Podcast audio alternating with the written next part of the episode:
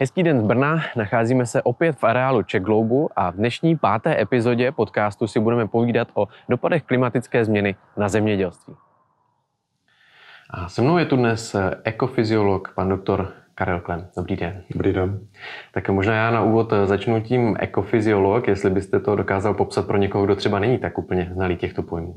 Tak když se pokusím zjednodušeně to říct, tak eh, zabýváme se hlavně tím, eh, jak ekosystémy eh, reagují na změnu klimatu, jaké to má dopady na jejich funkce a samozřejmě k těm funkcím patří i funkce třeba produkční, to znamená, jaké to má následně, mm, následně význam pro produkci potravin, produkci různých surovin z lesnictví a také se zabýváme tím, jak eh, vlastně, jaká jsou možnosti adaptace eh, na změnu klimatu a co s tím můžeme dělat, jestli můžeme nějakým způsobem i změnu klimatu zmírňovat pomocí ekosystému. Eh, prozraďte mi, představuje probíhající změna klimatu pro zemědělství spíše hrozbu anebo příležitost? Tak pokud bychom s tím nadále nic nedělali, tak je to samozřejmě hrozba. Hrozba z mnoha pohledů, protože ty ekosystémy plní nejen vlastně ty produkční funkce, to znamená zásobování obyvatelstva potravinami, ale je to uh, řada věcí, které uh, možná běžný člověk ani nepociťuje, jako je chladící funkce, jako je třeba voda v krajině, biodiverzita a řada dalších věcí. Nicméně v tuto chvíli, pokud se začneme skutečně věnovat tomu, abychom vlastně ekosystémy a jejich funkce posílily ve změně klimatu, tak e, určitě je to pořád příležitost. E, co je z vašeho pohledu nutné udělat pro transformaci současného zemědělství tak, aby bylo schopné plnit veškeré funkce i za probíhající změny klimatu? Eh, tady musíme říct, že to bude asi změna, která bude naprosto zásadní, protože eh, tak, jak funguje současné zemědělství, tak eh, de facto vyčerpává půdu.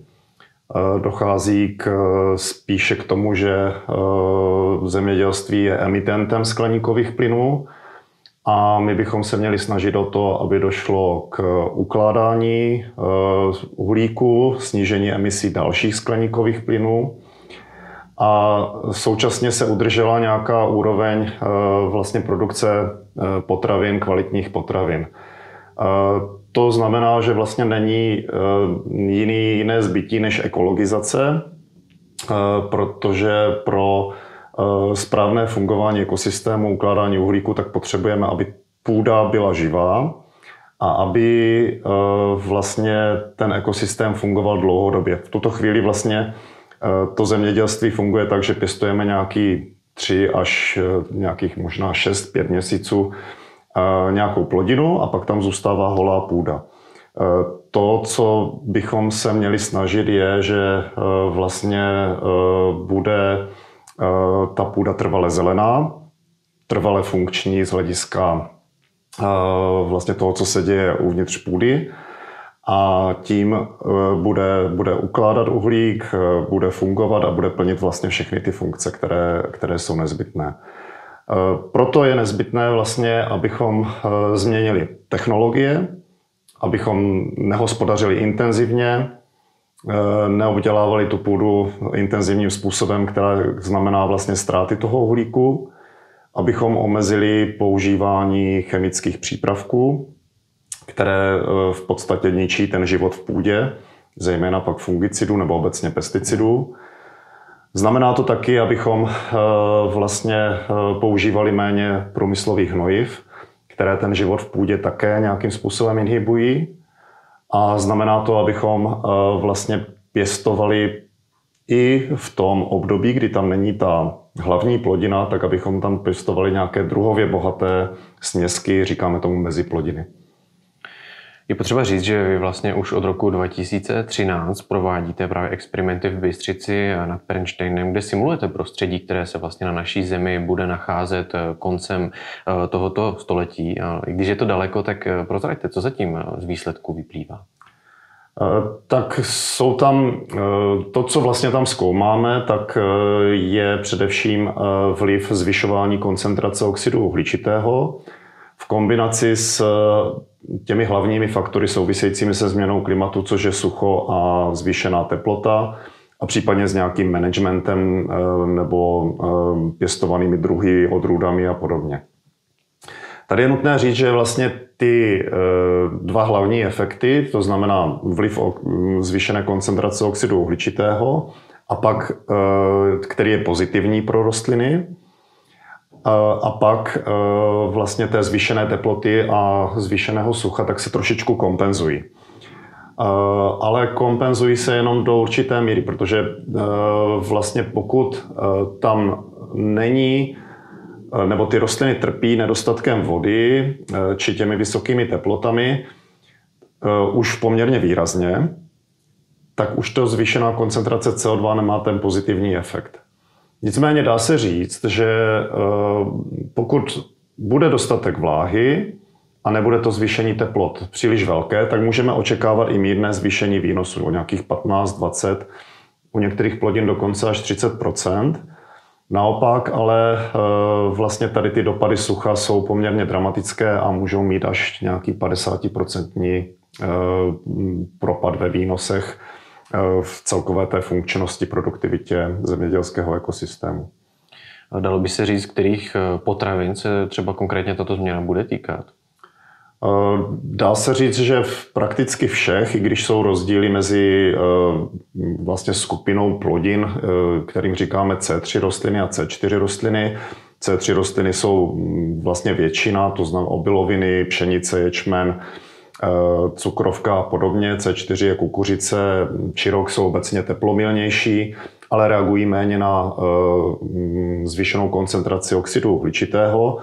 Nicméně ty dopady budou, eh, budou s určitými nuancemi mezi těmito dvěma skupinami eh, vlastně velmi podobné. Eh, pokud dojde k takovému už dramatickému poklesu vlastně srážek nebo zvýšení teplot, tak ani ten pozitivní efekt, který se třeba, nebo pozitivní reakce na vysokou teplotu nebo vyšší odolnost vůči suchu, která je u té kukuřice nebo čiroku, tak už eh, nebude dostačující. A to znamená, že eh, v podstatě očekáváme, že eh, bude docházet k snižování výnosů, může dojít k ovlivnění kvalitativních parametrů těch plodin, zejména právě díky tomu té kombinaci sucha a zvýšené koncentrace oxidu uhličitého. Obecně to CO2, když je ho více, tak zvyšuje obsah škrobů a snižuje obsah bílkovin.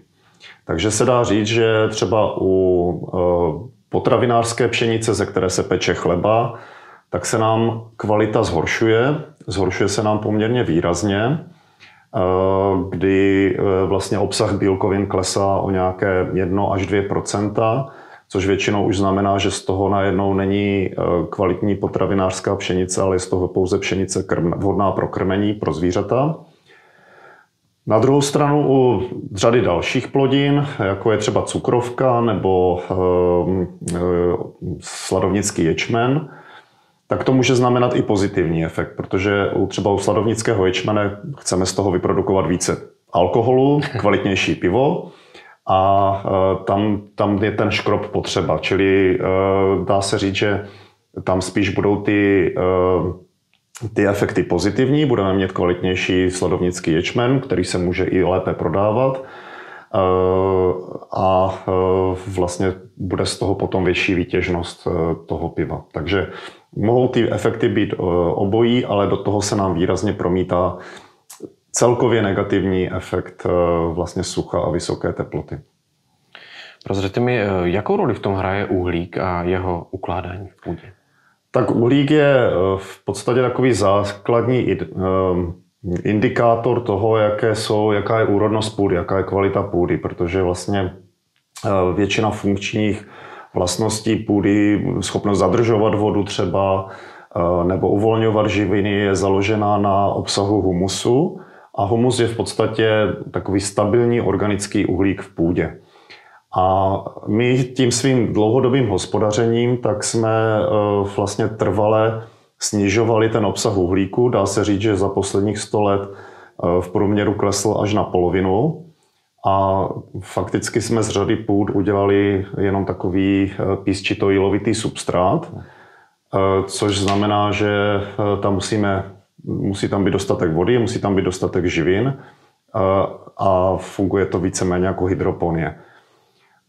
Proto říkáme, že kromě toho, že vlastně pokud začneme ten uhlík ukládat, že přispíváme k smírnění změny klimatu, tak výrazně přispějeme i k tomu, že vlastně to zemědělství začne být méně závislé na té chemii, na té, na té intenzitě hospodaření a že bude lépe plnit své funkce zachycení vody v krajině a podobně. Takže to je ta hlavní úloha uhlíku, která je dvojí. Vlastně zmírnění klima, změny klimatu a zlepšení obecně té funkčnosti zemědělství půdy.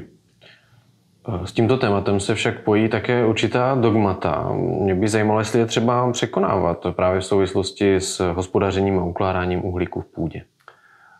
Dá se říct, že pořád v podstatě na školách, zemědělských školách, univerzitách vlastně přetrvává názor, že vlastně by ten uhlík můžeme dodávat do půdy tím, že tam budeme buď to dávat organická hnojiva, hnůj z živočišné výroby nebo zaorávat slámu.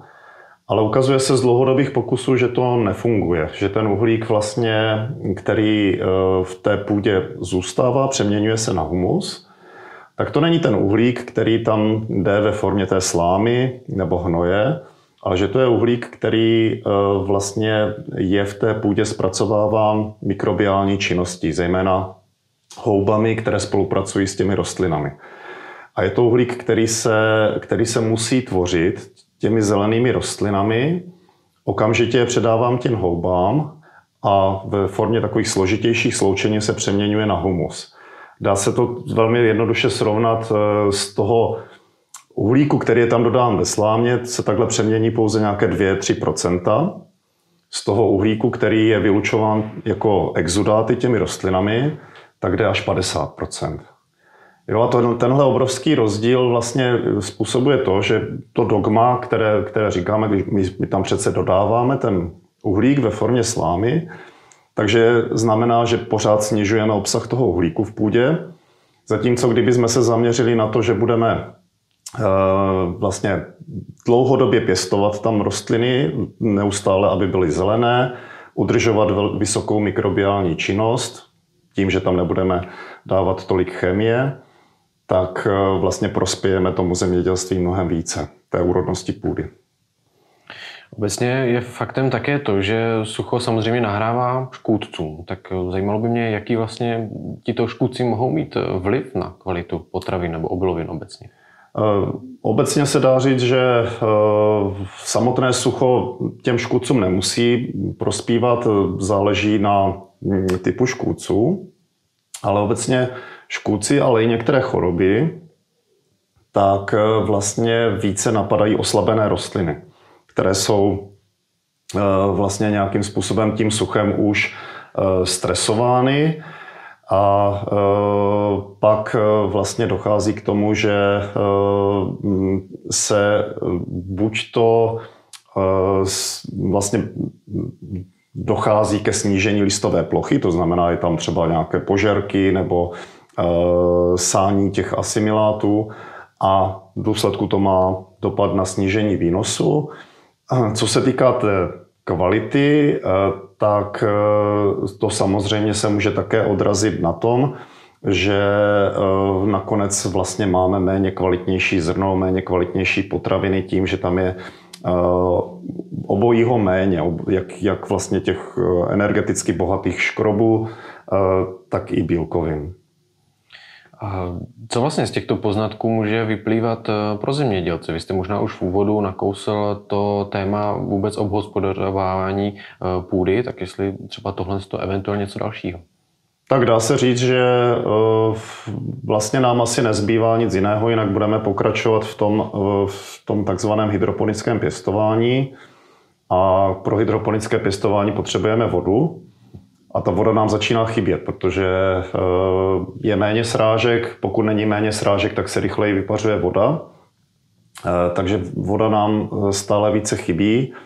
pro to, aby jsme provozovali to hospodaření, které máme. A musíme se zaměřit na typ hospodaření, který nám vlastně zajistí uhlík v půdě, který bude tu vodu dlouhodobě udržovat, ale který bude i postupně uvolňovat živiny. K tomu eh, vlastně by mělo směřovat několik typů nebo opatření, které by ti zemědělci měli udělat. Především by měli snížit intenzitu obdělávání půdy. To je zejména přejít z orby na bezorebné setí. Je to náročné, není to úplně jednoduchý přechod. Eh, řada už si to vyzkoušela, je s tím s určité problémy. Tady by měl pomoct stát, protože nějaké to přechodné období těch pěti let může znamenat pro zemědělce i nějakou výnosovou ztrátu. Ale z toho pohledu co se děje s tím uhlíkem v půdě a pokud chceme tu úrodnost udržet, je to jedno z těch nejzásadnějších opatření. Takovým druhým zásadním opatřením je pěstování meziplodin. Meziplodiny eh, vlastně využívají toho období, kdy sklidíme, někdy třeba v srpnu, a pak zasejeme zase až třeba někdy v březnu na jaře, tak pokrývají tu půdu, ale nejenom, že ji pokrývají, oni teda chrání před třeba erozí, eh, ale eh, zajišťují tam že to, že se vlastně pořád pokračuje ta spolupráce mezi rostlinou a těmi mikroorganismy, zejména mezi těmi houbami. Čili nepřerušíme to, de facto nezahubíme ty houby, které tam vznikly nebo které tam spolupracovaly s těmi rostlinami, ale pokračují. A ideálně, když ty meziplodiny jsou druhově bohaté, když tam je ta biodiverzita, jsou tam různé funkční skupiny, hluboko kořenící, mělce kořenící, různé typy eh, vlastně rostlin, které eh, jsou atraktivní pro opilovače, eh, různé skupiny rostlin, které fixují třeba vzdušný dusík a přivádějí ho do toho ekosystému nebo podporují nějaké uvolňování živin z té půdy a, a tak dál. To všechno určitě prospívá těm dalším plodinám a tomu zvyšování úrodnosti půdy. Za další eh, by zemědělci se měli více zaměřovat na biodiverzitu i v rámci té pěstované plodiny. Ono, eh, tohle je také těžký oříšek, protože eh, vlastně na to nejsou technologie. Na nějaké společné pěstování pšenice s třeba hrachem, tak to v podstatě v tuto chvíli nejsou schopni udělat ale přináší to obrovské benefity pro, pro vlastně jak půdu, tak pro tu pěst, ty pěstované plodiny. A možná se třeba dočkáme jednou toho, že, že takovýto produkt bude velmi zajímavý pro spotřebitele, že bude nějaká mouka, která bude vlastně kombinací třeba eh, pšenice a, a hrachu, tak než už se prodává hrachová mouka, hraška, která, ve které se také, se kterou se, se v kuchyni pracuje, takže Eh, možné to je, ale mm, je tady spousta problémů od toho, jak, jak to sklízet, jak to obhospodařovat, jak to zpracovávat dál, jak se k tomu postaví spotřebitel a tak dál. No a eh, určitě eh, k tomu by ještě také mělo přispívat vlastně změna používání mechanizace na tom pozemku. V tuto chvíli vlastně většinou, když se podíváte na ten pozemek, na konci sezóny, tak vidíte, že tam jsou jedna kolej vedle druhé. Jo, že, a dochází k tomu, že tím utužením tak se znehodnocuje ta kvalita půdu. Ona, ona už není schopná zadržet tolik vody, ale jsou dneska moderní stroje, technologie, které umožňují jezdit pořád ve stejných pásech. Říkáme, se tomu, říkáme tomu eh, control traffic farming, nebo řízený pojezd strojů po pozemku. A k tomu utužení dochází jenom na těch úzkých páscích a zbytek vlastně e, není takhle zničený. Takže tohle je také jeden, jedna z možností, jak, jak vlastně k takové té mm, e, ekologizaci a e, zlepšení hospodaření v zemědělství přispívá. Já ještě s dovolením eh, v posledním dotazu navážu na tu první část vaší eh, předchozí odpovědi a zeptám se, zdali tomu současnému stavu může nějak pomoci vláda České republiky. Už jsem to trošku nastínil. Eh, mm, určitě to, ty technologie, které jsem tady zmiňoval, tak jsou v podstatě příznivé dlouhodobě i pro toho zemědělce, i proto vlastně omezování změny klimatu. Dokonce se dá říct, že dneska už je zájem ze strany různých firm si, si tady ty uhlíkové offsety ze zemědělství kupovat, protože to přináší nejen ten, to, co oni musí udělat, ale i to, že vlastně oni můžou deklarovat, my jsme přispěli nějakým způsobem k lepšímu hospodaření v krajině, ale je tam to období těch zhruba pěti, někdy i deseti let, které je přechodné a pro toho zemědělce je docela bolestivé. A v tom případě si myslím, že nezbývá, než aby eh, pro, pro tady ten plynulý přechod prostě stát přispěl, eliminoval ty případné ztráty, které vznikají a pomohl vlastně k rychlé transformaci, eh, které třeba vyžaduje občas nějaké nové, nové technologie, nové stroje, tak aby eh, vlastně do toho, do toho ty investice přivedl a umožnil plynulý přechod, aby to nebylo jak toho zemědělce, tak aby to nepřineslo případné problémy pro třeba zásobování potravinami. Děkuji za rozhovor. Děkuji taky.